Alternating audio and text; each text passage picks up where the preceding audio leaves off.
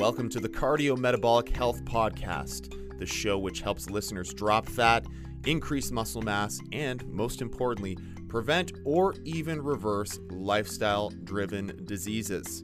Join me and my co host, Dr. Andrew Appleton, as we dive into the root of obesity, diabetes, neurological disorders, and even many cancers. Yes, these are all preventable diseases driven by various lifestyle choices that you can do something about today.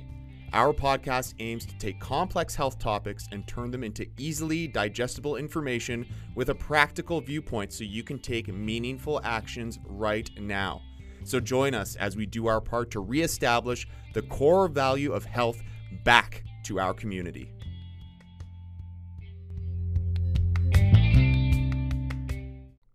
In part two of the CMB Health intro series, Andrew and I finish up the sleep pillar and get into the diet pillar. So let's not waste any more time and get right into it.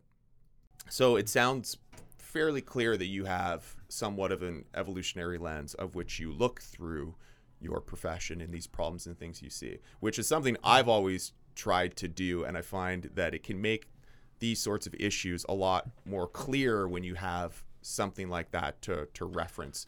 Right. Um, you know, I assume it's also helpful for someone like you in medicine where you know the wealth of information the wealth of studies the quality of studies the stuff that you're going through and looking at every single day can probably be a little bit overwhelming and perhaps it's helpful to always be able to cross reference what you do in medicine with some sort of philosophy that maybe runs a little bit deeper than that as well is that something that is or is becoming more common in medicine as well using an evolutionary lens or is this something that's a little bit more unique to you Oh yeah, I, I, I doubt it. I, I don't think most people are, are drawing it back to that. Um, I mean, certainly we're all very well aware that humans are, are a product of of evolution, um, and it, it's it's probably more common to look at it in those terms at the basic science level. So I think our, our scientists are, are really good at doing that and coming up with uh, evolution-based uh, theories and, and hypotheses that are that are testable for you know why certain physiological pathways developed, for example. So I think we we have a lot to learn there. In the in the clinical lens, I mean it's it's probably not super relevant most of the time.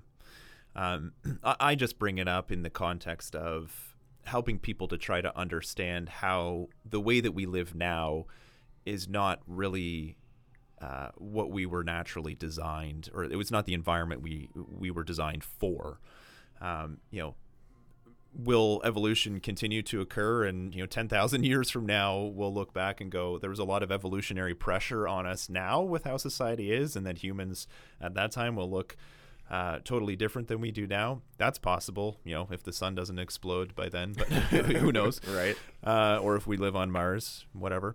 Um, so it, they're they're all interesting things, but I, I just you know kind of just bring it up as, as an example of you know that we're, what we're exposed to now is not really natural. It's just sort of a, a product of you know humans are smart. We we are technological beings. That's wonderful, um, but there's a lot of potential downsides to where we have taken that. Yeah. The, well, the way that I look at it, which I is probably equally helpful and unhelpful might be helpful psychologically for people to have some forgiveness of the current state they're in rather than being Yeah. self-blaming Right. um, but unhelpful in the sense that it can also sound it can also make things seem a little bit nihilistic uh, because when i think about the evolutionary lens it is no surprise that 70% of our population is overweight. Right. and every year people are becoming more and more obese because if you look at it that way we are driven to consume to overconsume to conserve energy. We're effective fat stores. Everything that got us here is now hurting us in a time of abundance. So people people make their food and exercise choices about their character I do this because I am this. I do that because I am that, right? And they're very self blaming and it becomes a very negative cycle when in reality, someone being fit is surprising. someone being fit is abnormal because Yeah, you have to constantly Yeah. go against the grain and work against your instincts in order to make choices that lead to a healthier body. So when you I assume you there's some amount of agreement there that human beings are psychologically driven to do a lot of things that are now unhealthy for us. When that is a part of the state of of modern human beings, how do you think about that and how do you deal with that as a professional knowing that I can give all the advice in the world but Yeah. does it really mm-hmm. change the the strong underlying driving forces that push someone to overeat and eat hyperpalatable foods and sit on the couch and be distracted with TV and all these things that are they're not unnatural they're just happening in a very unnatural environment Right. Yeah. So this, to me, this comes back to what's the philosophy that you use to to look at. So I think of you know, what's my role as a physician trying to help people with these problems. Uh, you mentioned nihilism. So like the nihilistic view would be. You know, humans evolved to be exactly what we are right now, and we uh, created this society, all the technology, all of the the food industry products and everything and you know that's just the way it is and yeah it's adversely affecting a huge part of the population but you know so be it that's their choice and whatever. It is what it is. Right. That's not a great way of going about it. No. So uh, the philosophy that, that I apply to, you know, I ask myself as a physician, what am I actually trying to achieve for people? And it's kind of a balance of, on the one hand, I truly believe that an individual's health and well being is primarily their own responsibility. However, understanding that, we also need to know that there's imperfect information out there. Not everybody has the same level of understanding or education about how to optimize their health and well being. And so that's where the experts come in. That's where physicians can help you understand that and help you as you take responsibility for your own health and well being. So the, the victim mindset is really harmful to people but I see it very, very frequently. And and I openly talk to people about that. I say, you know, wait, who, whose responsibility is this? You know, who is it? Someone else's fault that this outcome occurred for you? Well, yeah, there's a lot of factors at play, and certainly when you talk about uh, certain populations, uh, uh, lower socioeconomic status, there is a lot of systemic stuff going on that you know people never really had a fair shake or a fair opportunity to uh, lead the healthiest possible life, and so we need to address that at a systemic level. Uh, but for the individual who you know may have otherwise had the means and the ability to make the choices to take responsibility for those things, then yeah, we do have to pay attention to the fact that you know there's a lot of victimhood and, and blaming and excuses that can be made. So, how do we help somebody see that and understand that so that ultimately, I, I just want to help you take your health where you want it to go. And I want to give you the opportunity to live the kind of good life that you want to have with good, rich experiences of living. I don't have no idea if that answers your question. well, I don't I'm- even know what I'm the go- question was. I'm going to assume that you're not, uh, you don't follow the Sam Harris school of thought in free will then because this is something that i think about all the time is if someone is in a state where they're you know 300 pounds when their ideal body weight is 150 is it really a matter of their choice when you get to when you get really down to it is a person really just choosing over and over again to destroy themselves maybe in in some cases it is but i have to believe that i'm luck there's an element of luck to me being as fit as i am right. right? And Yep. as far as the external appearance of being fit, it certainly doesn't mean that I'm the healthiest person in the world. But when I look at someone who's 300 pounds, I have to believe that there's an element of my life that was not my choosing that got me here. And the same is true for them.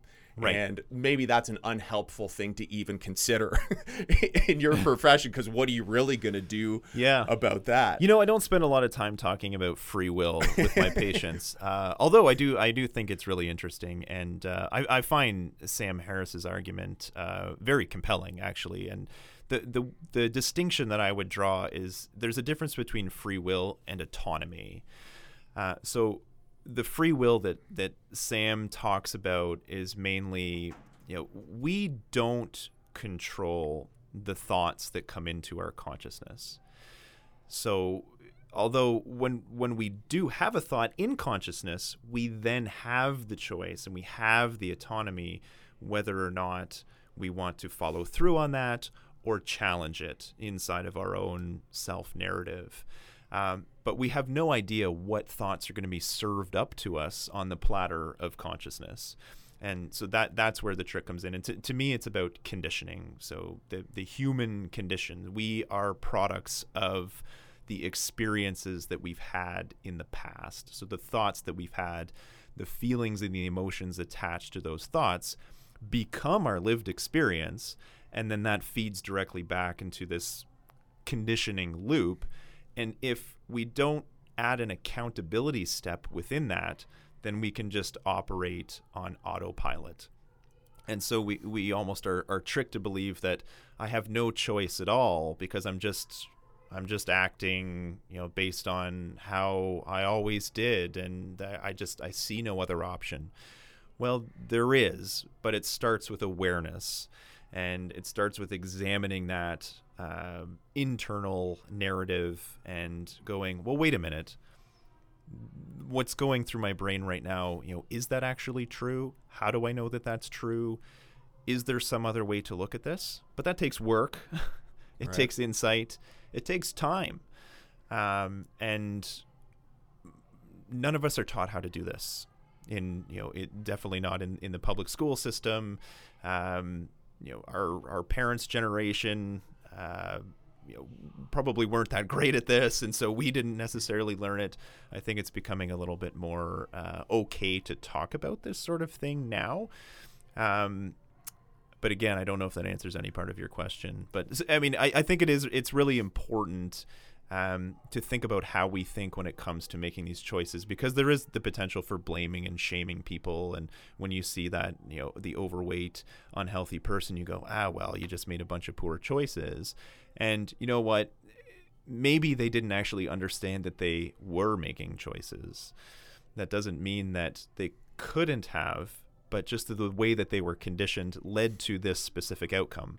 But that doesn't mean that that's the way it has to be. You know, there is potentially the room for for intervention within that to get somebody to improve their self insight, and that can be the most effective starting place, rather than just now I'm going to treat you with medication and go on to the next patient because that's you know the most uh, economically viable uh, practice. So to summarize your point of view, and you can tell me if this is correct or not, at the most basic level, while a fit person uh, and an unfit person, or someone of a healthy weight versus someone from a very unhealthy weight, the person from a very unhealthy weight might have 10x the amount of thoughts about food every day as the person who is of a healthy weight. So they have a greater burden of having to say no or having to change their thoughts. Yep. But at the end of the day, once that thought comes up, you believe that there's room to manage that thought differently where you get a different result. And this is a skill that you build. The more that you, rather than just you get the thought, you go do the thing. So you think about food and then you eat the food.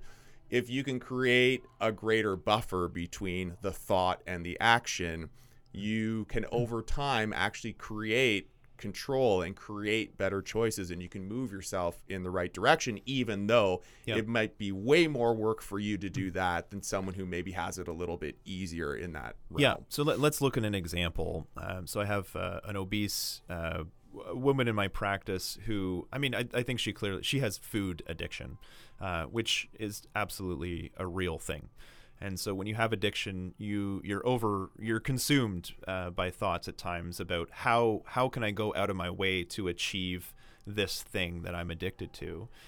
And so one of the, one of the things that she would do is uh, she's a shift worker after busy shift. You know, there was no meal planning ahead, so she would just hit a fast food restaurant, grab something to eat on the way home. So we talked about that and go, okay, so y- you know this is not the best choice. Absolutely. I know it, but when I'm tired, it's after work, I just want to get home as quickly as possible. I know I need to eat something. I'm thinking about how delicious that, you know, Big Mac is, whatever. Um, then there she goes. She's she's there. Um, so okay, what can we do differently? So a you recognize the thought, but we know that um, self control, willpower is not a great sustainable solution in most cases. But you can change behavior. So you could take a different route home that doesn't take you past a fast food restaurant, for example. Um, you can plan ahead and go, I know that this is going to happen at the end of my shift, so I'm going to pack a healthy meal instead that's sitting there in the car ready for me when I get in on the way home. So I've got something to eat instead. So I mean there there are ways that you can do this and if you do that long enough, you will recondition yourself uh, to not continue to have that reinforcing experience. So I think if you look at it in terms of, of that and, and how do you how do you challenge that cycle of experience and, and conditioning, then you can make a lot of headway. So then is there two is there two levels of preparation there then? So you have to prepare through thinking, right? So you're Yeah. you're preparing your mind of the thing you know that's a problem and might happen and you need to bring it to the surface Right. and not, you know, just just shove it down until it's too late. And then once that thought is brought up of, "Oh, I know that after work today, I'm going to go here, I'm going to do this thing." Then there has to be a preparatory action of whether it's you drive a different route or you you think about it far enough ahead of time that you can bring something to work that doesn't you know at, at the very least gives a clear excuse of of not going to that place that is problematic there's a thought preparation and then there's an actual tangible physical preparation that has to be followed up with that Yeah, absolutely. Uh, you can't make somebody change who doesn't want to change. Right That's that is a fool's errand. Well, this was going to be Yeah. the next the next path here. Not not really not quite ready to move on to food or exercise or whatever's going to come next, but you you're going to see a lot of people who have gotten to a very very unhealthy place uh, through years and years of a lot of very unhealthy compounding actions. But you must see some success stories uh, and some promise in the people who come through your door, even though they're probably worse off than most people are going to see. Yep. So, aside from the obvious of a terrible diagnosis that might trigger somebody to start making a change out of that deep, deep fear of, of dying or going through that, do you see other X factors? Because there's got to be one, right? If, if someone's been doing the same thing their whole life and they know it's a problem and they know where it's leading, and then they end up in front of you, what other X factors come up where it's the thing that leads to the person uh, actually making the long term change that turns their health around? Yeah, I, I think that's that's talking to people about what's important to them and what their actual goals might be, um, and then helping to reveal to them whether or not their current actions and strategies are in alignment with those goals. Because we're good at saying what we want, but then if you look at what we're actually doing, it often is completely in the opposite direction. So that small intervention can be helpful. And then there's a lot to be said for having a good support system. this is it's starting to sound like a lot like AA or something. Um, but I mean this this is crucial, especially when it comes to to nutrition, for example. If you live with people, then everyone kind of needs to be on the same page because it's too much work to prepare different things for everybody in the household. Um, you know, I often I'll, I'll have you know a, a man of a certain vintage who comes through the clinic, and you go, "Well, let's talk about your nutrition. What do you eat?" I don't know, whatever my wife makes me. You know, okay, Right. well, so you're just scapegoating, you know, her, which is terrible, and you go, well, maybe this is an opportunity to to do more of like a family style intervention. So you know, let's let's get her in here. Let's talk about this. Let's actually see how the the process unfolds. And if we can get you both on the same page, then there's accountability partners already built into the to the system. And you know people feel better when they have someone to talk about about their progress um, and it, it- just to support each other along the way. So I, I think those those are a couple of factors that can be really important. Um, from a motivational standpoint I mean, it, it, it just depends what's what's kind of moving somebody at, at that particular moment, and if, if you can if you can figure out what makes somebody tick, and then use that in a way that can help them harness that energy to also make better, healthier lifestyle choices, um, then you also stand a, a greater chance of success. Do you think timing plays a role in it? Like you just have to be the person in front of that other person at this exact moment, giving them whether it's Yeah. information or encouragement or Yep. maybe some concerning results where it's just it's the thing that at that moment they needed and you just happened to give it to them at that time. For sure. I mean, I, I'm sure you've had the experience of like you, you read the same book twice, you watch the same movie for the second or third time, and it has a completely different message for you. Um, so yeah, th- there's there's absolutely an element of that. Somebody's got to be in the right frame of mind, uh, receptive, um, which is why you know al- although you feel like you're just the broken record a lot of the time, there really is a good reason to repeat the message over and over and over again because I don't know if, if it was heard the first or second or tenth time, but maybe after that it, it really sinks in and they go, you know what, you you like you keep hearing you say this, um, but now it makes sense. Right. So for sure, you know, timing is is absolutely key. Yeah, you see this with people who successfully quit smoking. It's very rarely the first time. Sometimes it's Right. the hundredth time. Yeah. Sometimes it's the hundred and fiftieth attempt, and it's just, well, what's different about this one than the first hundred and forty nine? Yeah. It's you know, it's their state of mind and what drove them to think about it that day, and their potentially the difference in environment this time versus all those times before. It's a pretty complex nut to crack. And, and you know uh, what gets people to quit smoking is health scares. Um, so people who, who come in, they've had their heart attack. You know, the the quit rate is significantly higher post heart attack. You know, it's unfortunate that it got to that point. Yeah. Um, but it's illustrative of you know how much uh, how much of a shock to the system you often require in order to to disrupt that uh, addiction loop.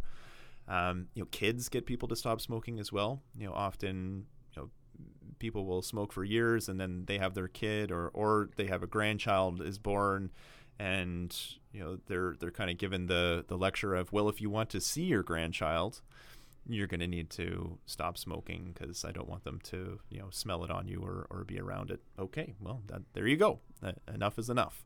So it's it's amazing how often you hear that that sort of story as opposed to just the the simple willpower scenario. Just on a personal note, do you think that's a good strategy? Because my uh, my mother, she's gonna hate me for saying this if she ever hears this, but she has smoked her entire life. Yeah. she's embarrassed of it. She Right. hates it. Clearly, she does not want to smoke.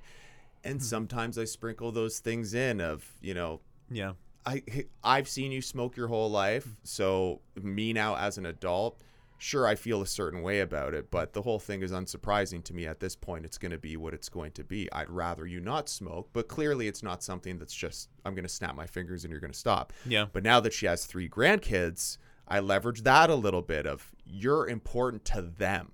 You're more important to them than you are to me, and you're my own mother. But like, you're a central part of their life, Right. Not meaning that, you know, No, to- no, I get it. but like the, my mother has done what she's going to do for me. Right. Now it's a completely different, revamped relationship between her and my kids. And my parents are are a very important part of my child's Yeah. life. So I've brought it up, but then I sit back and think it's not like she doesn't want to quit. So am I being helpful by bringing these things up, or am I just being hurtful Right. by putting that out in front of her? Yeah.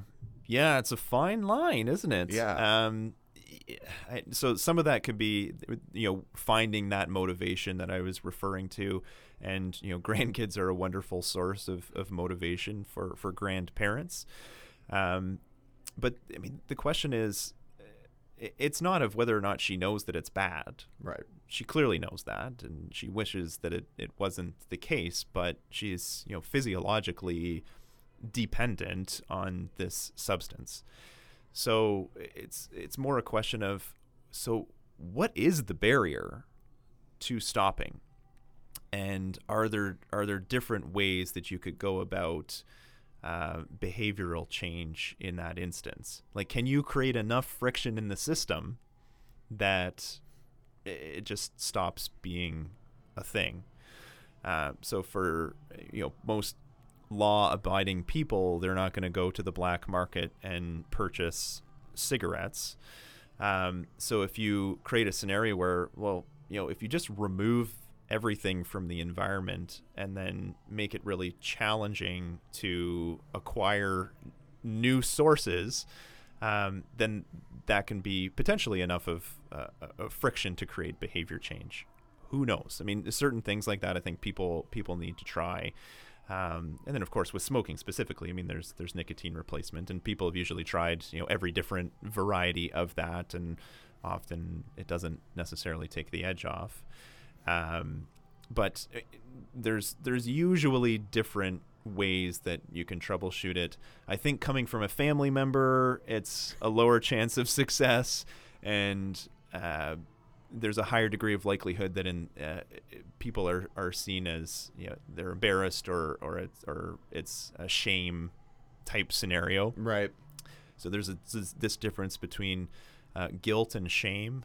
Right. so shame is when I I feel like a bad person, uh, whereas guilt is I feel bad about what I did.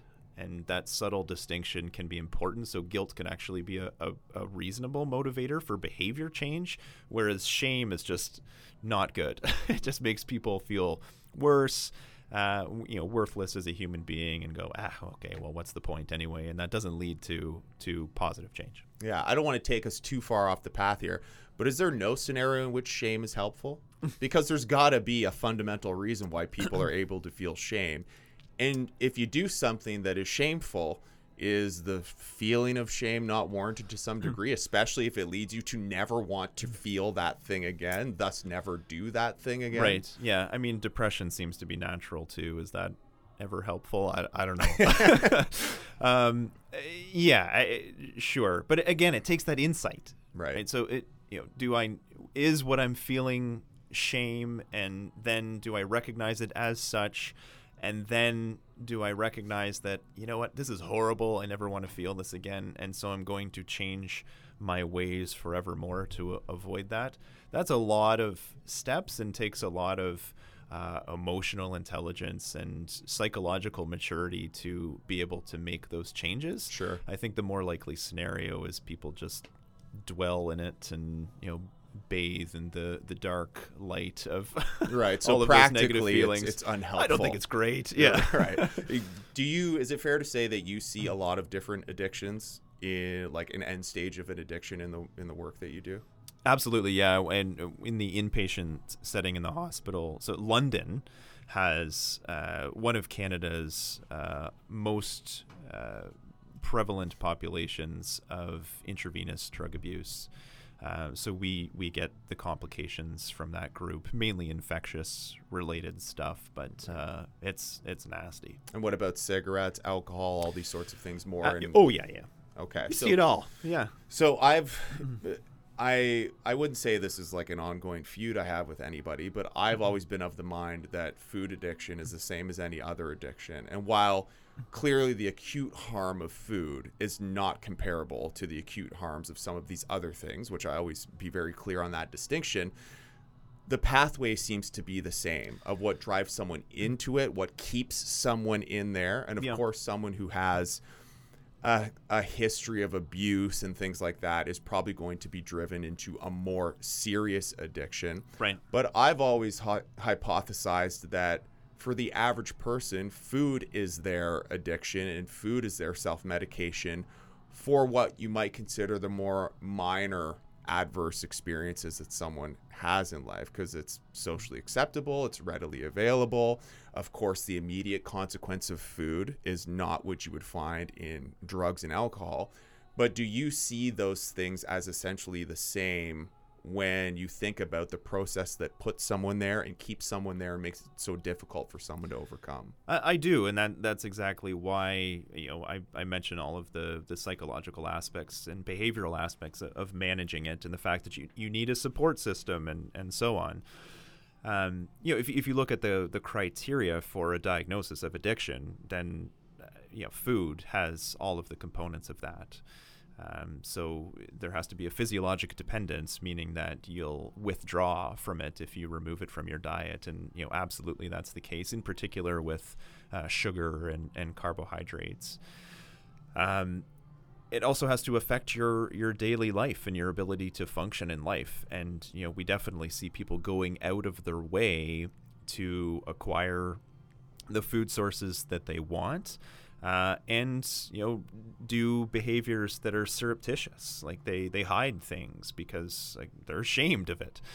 Um, which so, is unhelpful. which is absolutely unhelpful but the the problem is that food is socially acceptable. So you can go to a restaurant and eat terrible food and it's completely socially acceptable. You know and then you have a few drinks with that and if not again, encouraged it, it, it's absolutely. I mean, yeah, food food culture is uh, is huge. There's a network, uh, you know, totally dedicated to it. Um, food is amazing, by the way, but just you know when when done well. Um, so uh, that that's just that's part of the issue, right? And and similar similar to how we see smoking now is socially unacceptable. I think when when our children see somebody smoking, they're like, well, that's really weird. I don't know if my kids have even seen someone smoke. Yeah, yeah. I had uh, I, I took my kids to uh, to Indigo a few weeks ago, and there there was a guy standing behind the the Indigo where we we parked smoking, and the kids get out of the car, and my daughter goes. Ew, he's smoking. I'm like, Josh, just, just keep it down, keep it down. Um, but yeah, I mean, it, so clearly they've they've gotten the message, and I don't think that we've harped on it by by any means, but we uh, certainly if if we see it in a in a TV show or something like that, we'll go, yeah, I mean that person is smoking and that's really bad for you and you, you should never do it. Um, and if you see someone do it, you should yell that they're gross at the, yeah, that's top right. of your lungs. That's right, and embarrass your father and uh, possibly scurry, get him into a conflict he is not away quickly. In. yeah, um, but when like when I was a child, we had smoking sections in restaurants, which is hilarious. Smoke because, in the car with your kids. You know, it was open air. on the airplanes. I yeah, my my dad smoked in the car with me. We are going back and forth to school. Um, yeah, so it, it was completely normalized, right? But we've seen over you know a 20 to 30 year span that now it's not. And so I think that's probably where we're hopefully heading with ultra processed foods. Um, you know, I, I, I really hope that it gets there. And I think industry certainly has a big role to play in looking at their preparation practices and improving that in uh, a better way so that they can distribute better quality food to the masses. Yeah, it seems like that's going to have to be a consumer demand issue because from what I see from food companies is they're just trying to take their garbage food and repackage it as healthy with some sort of loophole. You know, if my cereal contains this much X, Y, or Z, I can put it on the box as a health statement, regardless yeah. of whatever else is in there. True. And yeah. then, you know, this is something that we could do multiple full episodes on. But then, even yeah. at the governmental level, you have this, you know, subsidized system where the food that we subsidize and encourage farmers to grow is food that ends up in high fructose corn syrup and all of our processed foods to the point where we subsidize so much corn hmm. That now it's just a surplus that has to go places. Thus, like we're almost creating the demand for making more processed food, and the incentives are all yeah backwards and, and pillaging the soil of, of good nutrient content and Right. and leading to you know devastating erosion events and, and flooding like we're seeing. So I mean it's it, it, it all has significant downstream effects for all of us. yeah. It's just it's it's a it's a tough hill to climb. Um, but I think you're right that it's it it's the consumer demand. You know, it's, it's similar to to climate change. It's it takes enough people at the uh, individual level to speak up and go. You know, we need to deal with this as an individual. I- I don't have the resources to move the needle on this. I can help one person at a time in front of me, you know, maybe a few more people in an audience in in a forum like this. Um, but it, it's really it's the policy level, it's the people who have the greatest resources that really have to have the most influence on creating a, a healthier environment overall. So that's enough on sleep. Was that? Yeah. Okay. what is pillar number two? So sleep being is it that sleep is the most important uh, intervention, or do you think it's the easiest intervention? A combination of the two. Why is why is sleep number one before we move on to number two? Yeah, sleep is number one uh, because it's the first one that will affect you. So the I look at the I call the three mandatory actions of living are sleep, eat, and move in that order. Because if we take them away, sleep deprivation will get you before food deprivation does, and that will both of those will get you before sedentary uh, lifestyle gets you. You can go for years and years and years of being sedentary um, without dying, Right. but you can you can only literally go. I think in one experiment, the the longest somebody was sleep deprived ever was like 11 days or something, and you know they were basically psychotic by by the end of that. Yeah, you can you can physically perish from not sleeping. Yeah, correct? that's that's right. Yeah, and and far sooner. Like you you can do a 14 day w- water only fast. People have done this many many times, and they don't you don't die.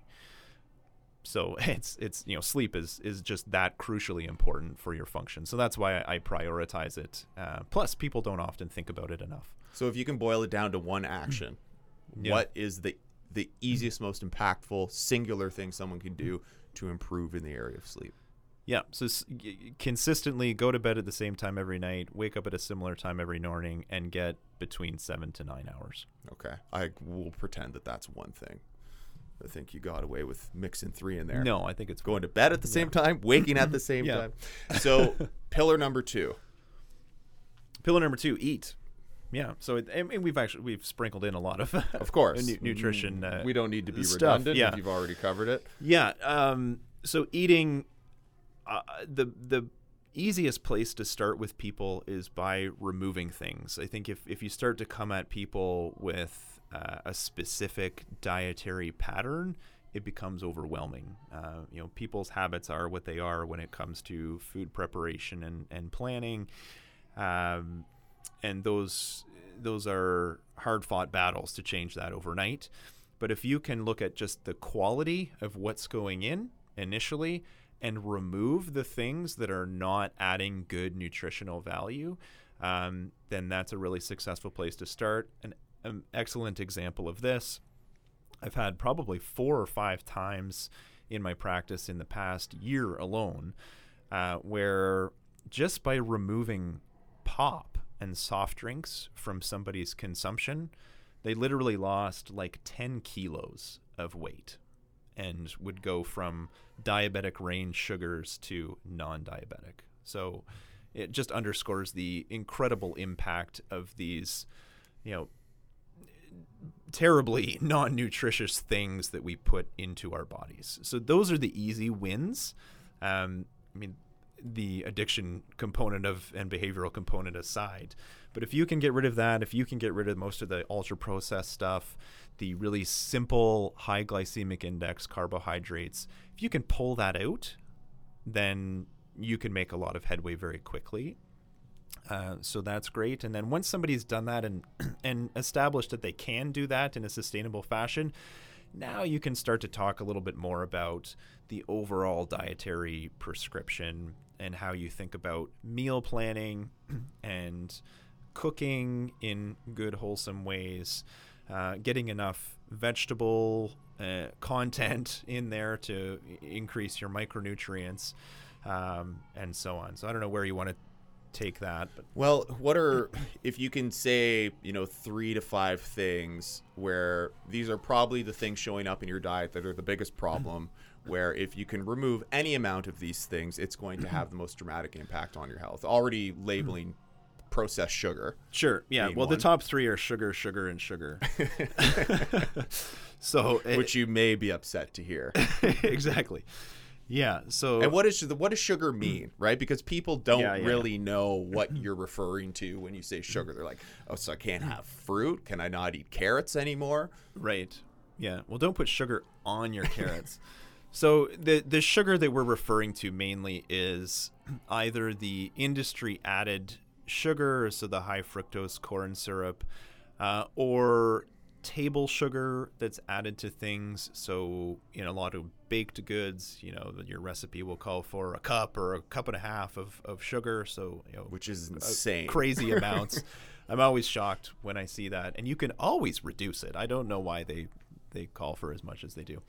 Anyway, so those things, but then uh, let's talk about fruit after. Um, starches and high glycemic index carbohydrates like white bread, white rice, um, starches like potatoes. Uh, so these are quickly metabolized into sugar, glucose, and fructose in your body. So once you digest them, they hit the liver, they are metabolized into glucose. Uh, so that the fact that that happens so quickly means that your liver is seeing a much greater concentration of it than it would like to see, uh, which is very different than if you eat uh, like whole grain products or lower glycemic index carbohydrates because you've got fiber that's going in with that. So the digestive process is slower. You're not absorbing as high a concentration of sugar, uh, which is you know, going to be appreciated by your liver down the line. when it comes to fruit, um, there's this interesting thing happening lately where people are going, I should never eat fruit because fruit has sugar. This is not true. Uh, if you're keto, then fruit is probably going to tip you over that, you know, whatever 20 or 30 grams Is of carbohydrate really that keto? you're allowed. Let's but be honest. yes. So keto is uh, really, really challenging to get yourself into nutritional ketosis, and it's not easily sustainable.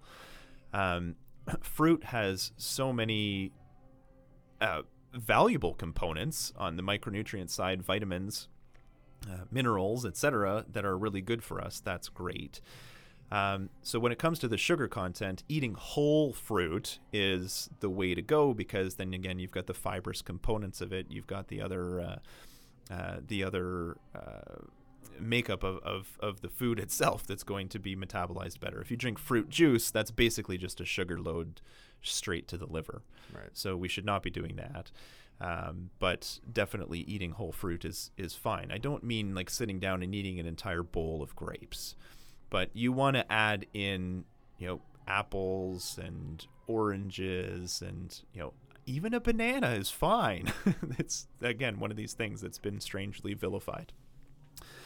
Um, so so that's fine, but when you balance that with vegetables, you probably want to have like at least two to one vegetables to fruit, if you were to to balance it out. Uh, this is a question that I was actually going to bring up, or no, I wasn't going to bring up. A question that was in my mind when you were doing the seminar here the other day Dangerous that I place, would have okay. liked to ask under uh, different circumstances. So I'll ask it right now, because you brought up uh, number one vegetables, which would be obvious, and Yeah. then nuts and seeds Yeah. being part of the staple of what you would see as healthy whole foods that people should include in their diets. Right.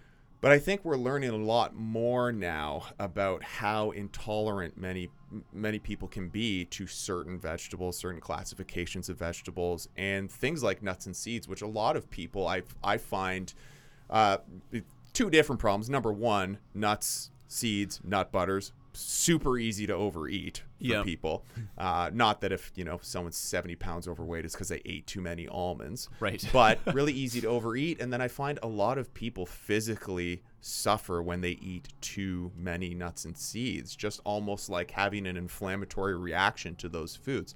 So, not th- this is clearly a very individual issue that might be difficult to address, but do you have any thoughts on things like vegetables of certain kinds and nuts and seeds being potentially problematic for somebody? Um, uh, honestly, not really. I think we we all have to be aware of how our food makes us feel. The best way to find that out is to eat whole foods and you know not a whole pile of different things all at once. So if you can only if you only eat, you know, two or three things at a time, then you're going to be able to figure out a lot more easily which one of those components is potentially giving you the grief. You know, so if it's if it's the cheese, you should hopefully be able to find that out. Uh, whereas if you're eating a prepared meal with a cheese sauce on your pasta and you know some a couple of vegetables sprinkled in, you know it, it's harder to know because there's a lot of additional ingredients in there. Um, but uh, yeah, people have allergies to nuts. You know, we know that. We, there's policies around it, whether or not you can take peanuts to school. Any Uh, nut. Any any Which is we are a ridiculous. nut, we are a nut-free environment. Yeah, yeah, yes. We have lamented this this fact because anyway. um, so there's that, and people commonly have uh, dairy intolerances. People commonly have uh, gluten, wheat uh, intolerance. Potentially, other grains may cause them a problem. But I, I wouldn't I wouldn't say there's like one specific thing uh, that I would commonly caution people against. Um, certainly it, IBS is is a is a thing. so irritable bowel syndrome, um, which has basically a list of criteria that means that we have no other reason that we can find why somebody has GI upset, uh, constipation, or diarrhea consistently over time. Um, but there certainly seem to be specific foods that aggravate that.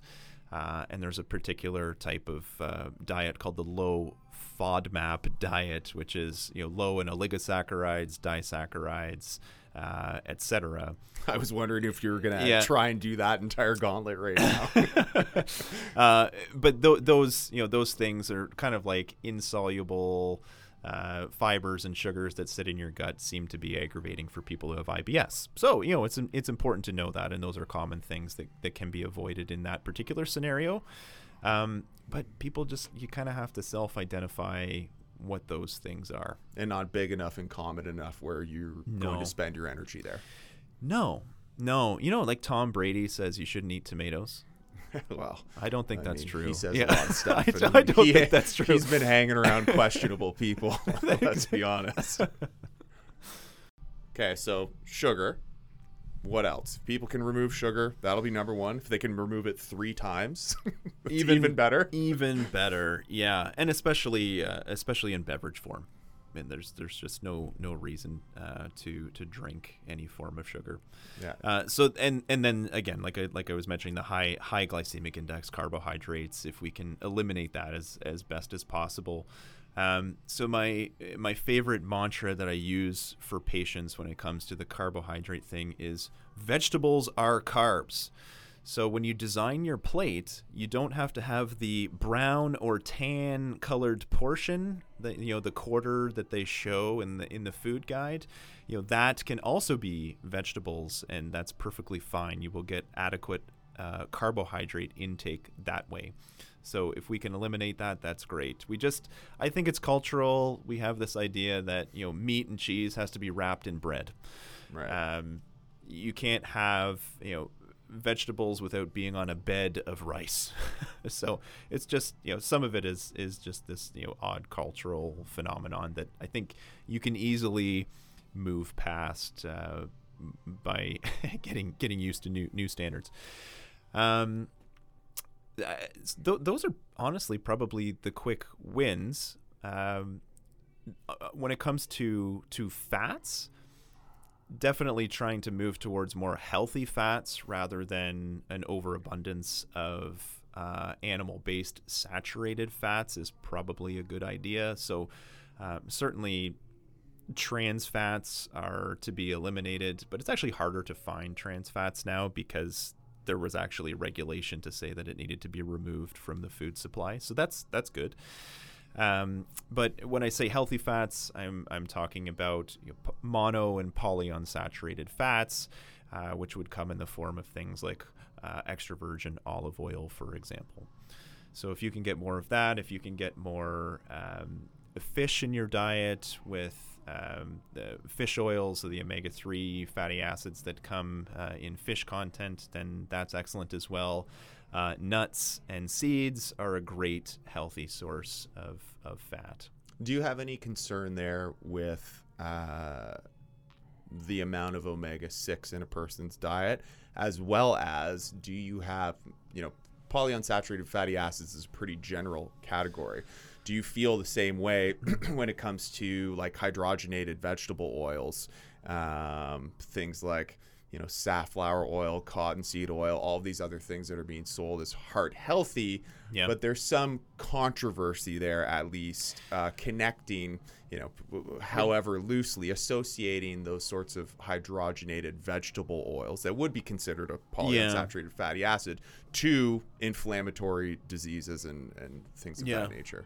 You asked like three questions at the same time. Pick Is any that- one yeah. of them. We'll see where it takes us. Um, the omega six to omega three ratio is important for sure. So uh, omega six is more likely. Well, it will be the, the precursor to arachidonic acid, uh, which in our body is one of the um, basically the, the beginning of the cascade uh, of inflammation. So having a a preferable omega six to omega three ratio is important. Um, do any of us have any idea of what that looks like? Generally not. Um, but you can be assured that there's a higher omega 6 content in fried foods, uh, deep fried foods. Uh, so those are things that definitely we should try to eliminate from our diet. So you know, baking things as an alternative would be uh, would be preferable, and then choosing cooking oils that uh, have a more preferable omega six to omega three ratio. Probably the best um, one on the grocery store shelves that's easily attainable is is canola oil. Will have uh, kind of the best ratio. Um, the the issue that comes up in cooking is it's the smoke point of oils, right? So when you, you using olive oil has a low smoke point, so it's it's hard to saute things and uh, and fry things in olive oil because it burns and then it has this really gross bitter flavor. Um, so you would just want to choose a cooking oil with a higher smoke point, which is which is better. Avocado oil actually is is reasonable for that. Coconut oil too. Although, uh, would you consider a plant saturated fat in the same category as a animal saturated fat? Uh, honestly, I, I don't know. I, I think I would still prefer the plant source, probably. Um, but I, I just don't think there's great data to to parse that difference very well at all. You know, coconut oil clearly is, is far more saturated. It's it's turns to solid at, at room temperature, so it's it's definitely a, a more more saturated oil. So that was the omega six to omega three part. Yep. What was the second half of your question? Do you have concerns about the stability of polyunsaturated fatty acids, uh, specifically like hydrogenated forms of polyunsaturated fatty acids that are sold Yeah. as heart health, like Okay. corn oil, things like that, which are Yeah. are a little controversial as I think far as I think the reason that those can be billed as heart healthy is because of the polyphenol content. So polyphenols are a constituent of, of plant sources that uh, have been shown to be um, uh, to improve cardiovascular health uh, and improve even your lipid profile in your blood work. Um, the problem is that we don't you don't just eat those in isolation. It has to come with with something else. Um, so I think the the adverse uh, properties of hydrogenated vegetable oils uh, outweigh the potential benefits of like the polyphenol content. So I would I would try to avoid those things. Okay. So then anything else you can think of in general with diet? Cut out sugar. Starches are fine, but should be hap- uh, perhaps be moderated. Yeah. Fruit is fine, maybe with some moderation, but if you're in a poor state of health, it's probably not fruit that's going to be the thing. And then as far as fats, you know, you just listed off what you Yeah. think is is preferable. Honestly, I think the most important thing is preparation. I think just just planning ahead and knowing what your menu is, shopping ahead of time, and just having especially snacks on hand that are good snacks is really important. Um, so in, in our household, we create our menu for the week on the weekend. And, you know, my wife and I, we look at each other and kind of roll our eyes and like, oh, geez, now we got to come up with a whole week of meals again. and it's like this chore, but then we really, really appreciate it when the busy week with kids and everything rolls around and we know exactly what we're having for dinner every single night. So we can have, you know, stuff taken out of the freezer the night before we can have the, some of the prep done, and then you only have to go to the grocery store once. Running a So- tight ship over there. You bet, you bet, you have to, man. Yeah. I like to go to Yeah. the grocery store often. Do you? Yeah, and I don't I don't really know why. It's probably just because I eat so much. And I can I can only store so Are you just embarrassed about how much would be in your cart? Oh, Is that- maybe yeah. maybe that's it. Maybe I'm afraid I'll run into somebody Exactly. uh, at the wrong time. yeah. So uh, before we move into exercise, can you say anything about the state of nutrition science and nutrition research? Because you brought up a point saying, you know, it's not it's not necessarily about this thing in isolation. It's it's also what you eat this typically in combination with. And I find from my Yeah. perspective, this is the worst thing about anybody who makes claims about nutrition that's backed by papers, research, studies is that the state of nutrition research is so awful that I don't know how anyone can make Yeah. a conclusion. This is getting back to why for me it was important to have an you know a, an underlying evolutionary philosophy when I talk about nutrition because Right. it's easy to go find a certain amount of evidence to support your point of view in nutrition Oh, sure. but it's yeah. all like Yeah. it's it's it's the worst field for as far as quality Yeah. collection and people don't know that when they just hear someone say you should do this and this is why and there's this research that says doing this is going to increase your chance of this disease by x and reduce it by this y people don't know what the actual underlying research and study is that that holds up those claims. So, in, in your experience, how do you summarize the state of nutrition research that leads to a lot of these conclusions that that you make or hear? Yeah, I'd give it a solid D minus. Yeah. yeah, it's it's not it's not great. So you kind of you have two ends of the spectrum. You've got these big epidemiologic studies where eh, stuff is mainly based on food frequency questionnaires.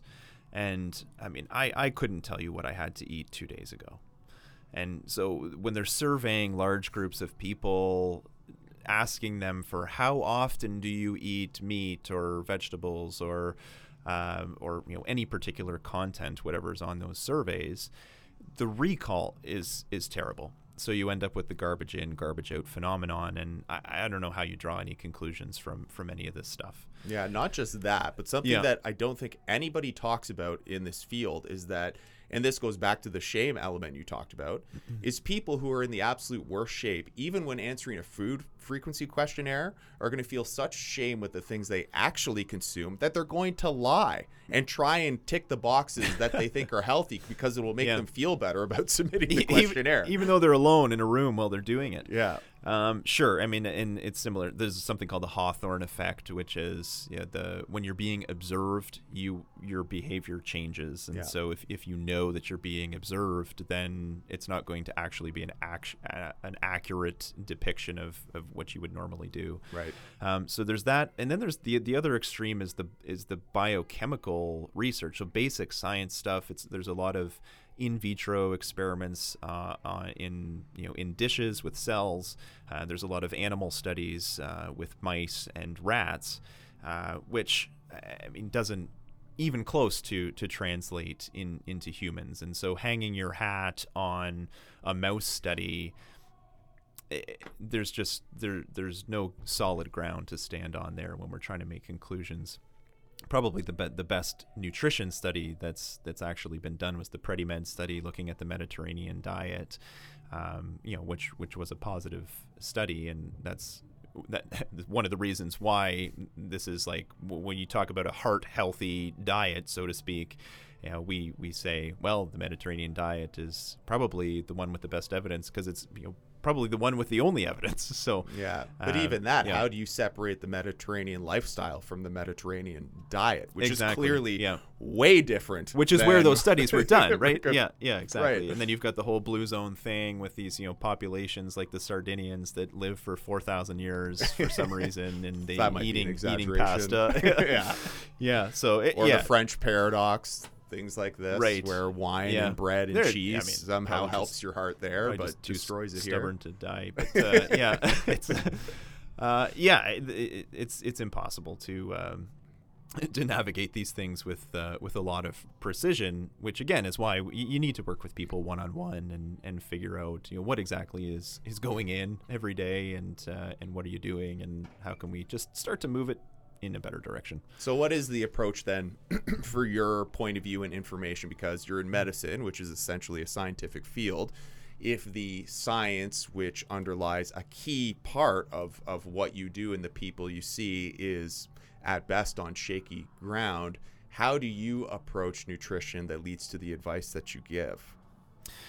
Uh, well, I, I still underscore its its importance. Um, I think you you can definitely conclude that those who eat what looks like a better quality diet have better outcomes.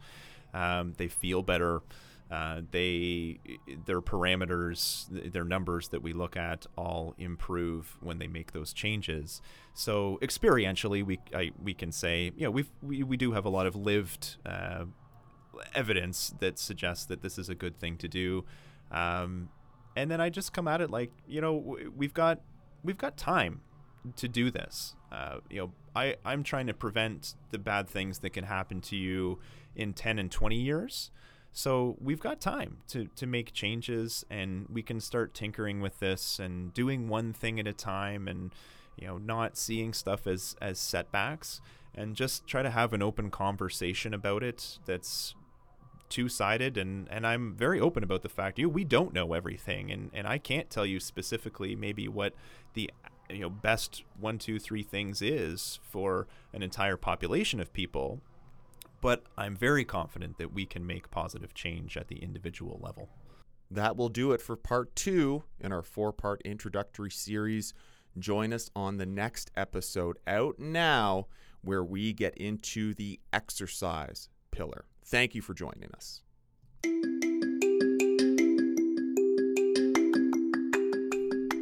The content provided on this podcast is for informational purposes only and does not constitute the providing of medical advice and is not intended to be a substitute for independent professional medical judgment, advice, diagnosis, or treatment.